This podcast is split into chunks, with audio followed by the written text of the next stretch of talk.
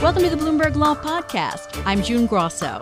Every day, we bring you insight and analysis into the most important legal news of the day. You can find more episodes of the Bloomberg Law Podcast on Apple Podcasts, SoundCloud, and on Bloomberg.com/podcasts. The U.S. Supreme Court appeared divided on Tuesday over whether federal anti discrimination law protects gay and transgender employees, as the justices heard arguments in a clash that will define the workplace rights of millions of people. Joining me is constitutional law expert Stephen Vladeck, a professor at the University of Texas Law School. Steve, these were three separate cases, but with one legal issue under Title VII.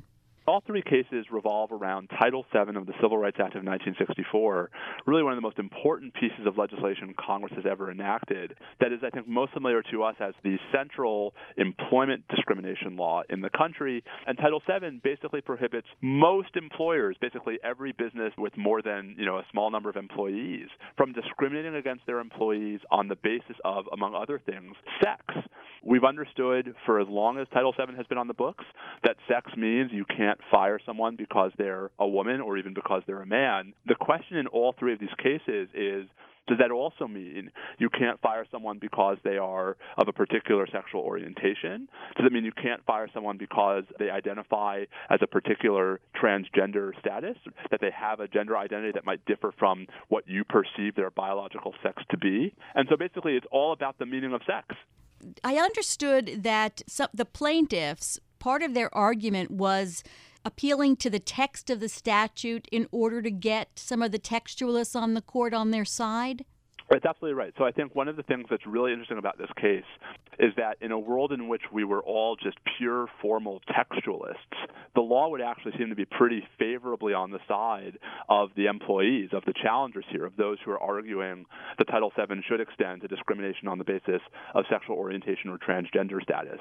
I think the problem that arose and that we saw from the oral argument on Tuesday morning is that the justices, I think, are not necessarily quite the fervent, committed textualists that they always put themselves out to be. Let's explain it a little bit because so Justice Scalia was known as a textualist. He was the sort of almost the leader, the father of the movement, and Justice Gorsuch is supposed to be one of those who follow Scalia.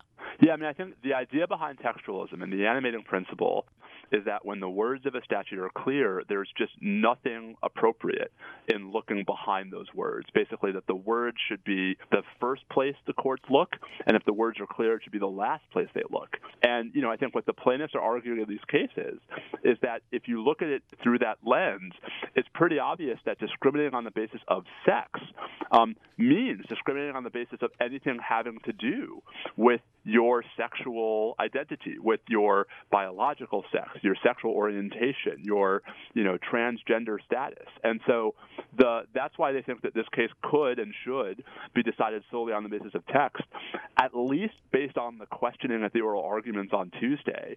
You know, some of the more conservative justices seem to have real concerns about that, and I think the larger point there, June, is that you know, for all the talk about textualism, I think justices tend to be, um, for lack of a better word, not entirely consistent about when they are faithful to that principle above everything else, and when other considerations, you know, may and do factor into play. Justice Gorsuch asked whether the court shouldn't leave matters to Congress, saying the court's decision could lead to massive social upheaval. So he's really looking way beyond the text. Yeah, I mean, I think you know the the notion that the court should leave this decision to Congress, I think, ignores the very possible answer that Congress has already resolved this issue. Um, you know, there's no question that when it comes to statutory interpretation, um, the court's job is to act basically as the faithful agent of the legislature.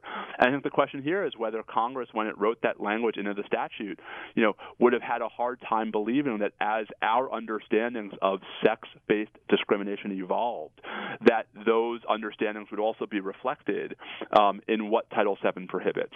You know, I think the the notion that we should pump this back to Congress um, may be attractive to the justices as a dodge, but I think it's inconsistent with the notion that we can, you know, re- resolve these cases many times by just looking at what the words say. Now, what has the trend been in the courts of late? in the lower courts as far as the interpretation of the word sex in these so, so in the title. These, yeah. I mean, part of how these cases got to the Supreme Court is the lower courts have actually divided, at least in the context of sexual orientation. Um, there actually hasn't been nearly as much percolation on the question of transgender status. I mean, I think you know courts are relatively new to the problem of how to map onto you know gender identity um, and non-binary gender status, um, sort of relatively classical constructions of, of sex. Um, but you know, the lower courts I think have been more um, skeptical. I think of of extending Title VII to the transgender context. I think part of what's interesting about the Supreme Court here is there was no question that the Supreme Court really was going to have to step in at least on the sexual orientation cases because the lower courts had divided. The court really reached out to take up the transgender status case.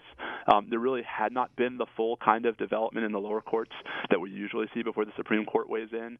And you know, I think some speculation there is that maybe the court thought it could split the difference um, and hold the Title VII extends to one of those class of cases but not the other. You know, I did not see a lot in the argument transcript from Tuesday suggesting that the justices are looking at the cases that way. They may end up there, but at least you know, based on the arguments, they seem to be you know viewing all three of these cases as rising and falling on the same arguments. Is this case a test of whether Justice Kennedy's legacy in terms of gay rights will survive a more conservative court? I, I think this case certainly is um, a very important referendum on how the Supreme Court looks after Justice Kennedy. You know, I think folks um, probably will remember that one of Justice Kennedy's real, I think, visible contributions um, was writing for major- the majority of the court in just about all of the court's major decisions in the area of gay rights. I mean, from Romer versus Evans in 1996 to Lawrence versus Texas to Windsor, which struck down DOMA, to Obergefell and gay marriage. Those are all opinions by Justice Kennedy. These cases are a little different, June, because these are statutory cases. Um, but you know, the implications I think are at least as profound. Um, and so, yeah, I mean, I do think that if the court ends up not um, treating sexual orientation um, and or transgender status as sex-based discrimination for purposes of Title VII, I think that really will be a sign of you know a sign of the times of a post-Kennedy court. On the flip side, I mean, if the court ends up agreeing with the plaintiffs here, um, I think that'll be a sign of perhaps of how much the court itself has moved, maybe because of Justice Kennedy's contributions. Can you tell it all or venture a guess from reading the transcript as to which way they'll come down? You know, I, I, sometimes you really can go through a Supreme Court transcript and have a pretty good feel um, for how the court's going to rule. I, I don't really see it here. I mean, I think it's pretty clear that it's going to be sharply divided. Um, I think it's a pretty safe bet that you know the four progressive justices are likely going to side with the plaintiffs at least in the sexual orientation case. Um, you know, maybe they'll try to split the difference with some of their conservative colleagues. I think it's almost certain that you know at least three of the conservatives um, will side with the employers in both cases, and I think you know the real question becomes what about you know the the, the justices who really are increasingly in the median, um, if not in the middle, and that's you know Justice Gorsuch, Chief Justice Roberts, maybe Justice Kavanaugh, and I just you know I don't know that we can have any confidence from the transcript how really any of those three are going to vote in these cases. Finally, the Trump administration was fighting on both sides of the issue in this case, the EEOC on one side and the Justice Department on the other. So yeah, I mean, the you know this happens sometimes where you have you know government units that have independent litigating authority that have their own position, and the EEOC historically has actually been a, a leader in this space, um, whereas the Justice Department I think was you know quite aggressively pushing um, on behalf of the the employers in these cases. You know, I think that's not unheard of, although it's always a little awkward when you see it. Um, you know, where you see the sort of the agency tasked with actually enforcing our employment laws coming out one way, and the Justice Department saying you know know, no, you shouldn't. I don't know that that's going to tip the scales, you know, in these cases. I think the justices don't need the help. Um, that really, I think what this is going to come down to is as between really what should be a relatively straightforward case under you know, modern textualism and the concerns that, you know, Justice Gorsuch alluded to at the argument, which way the justices are going to go. Um, anyone who knows for sure, I think, is is is either, you know, uh, one of those justices or is selling something. Thanks, Steve. That's Stephen Vladeck, professor at the University of Texas School of Law. Thanks for listening to the Bloomberg Law Podcast. You can subscribe and listen to the show on Apple Podcasts, SoundCloud, and on Bloomberg.com slash podcast. I'm June Grosso. This is Bloomberg.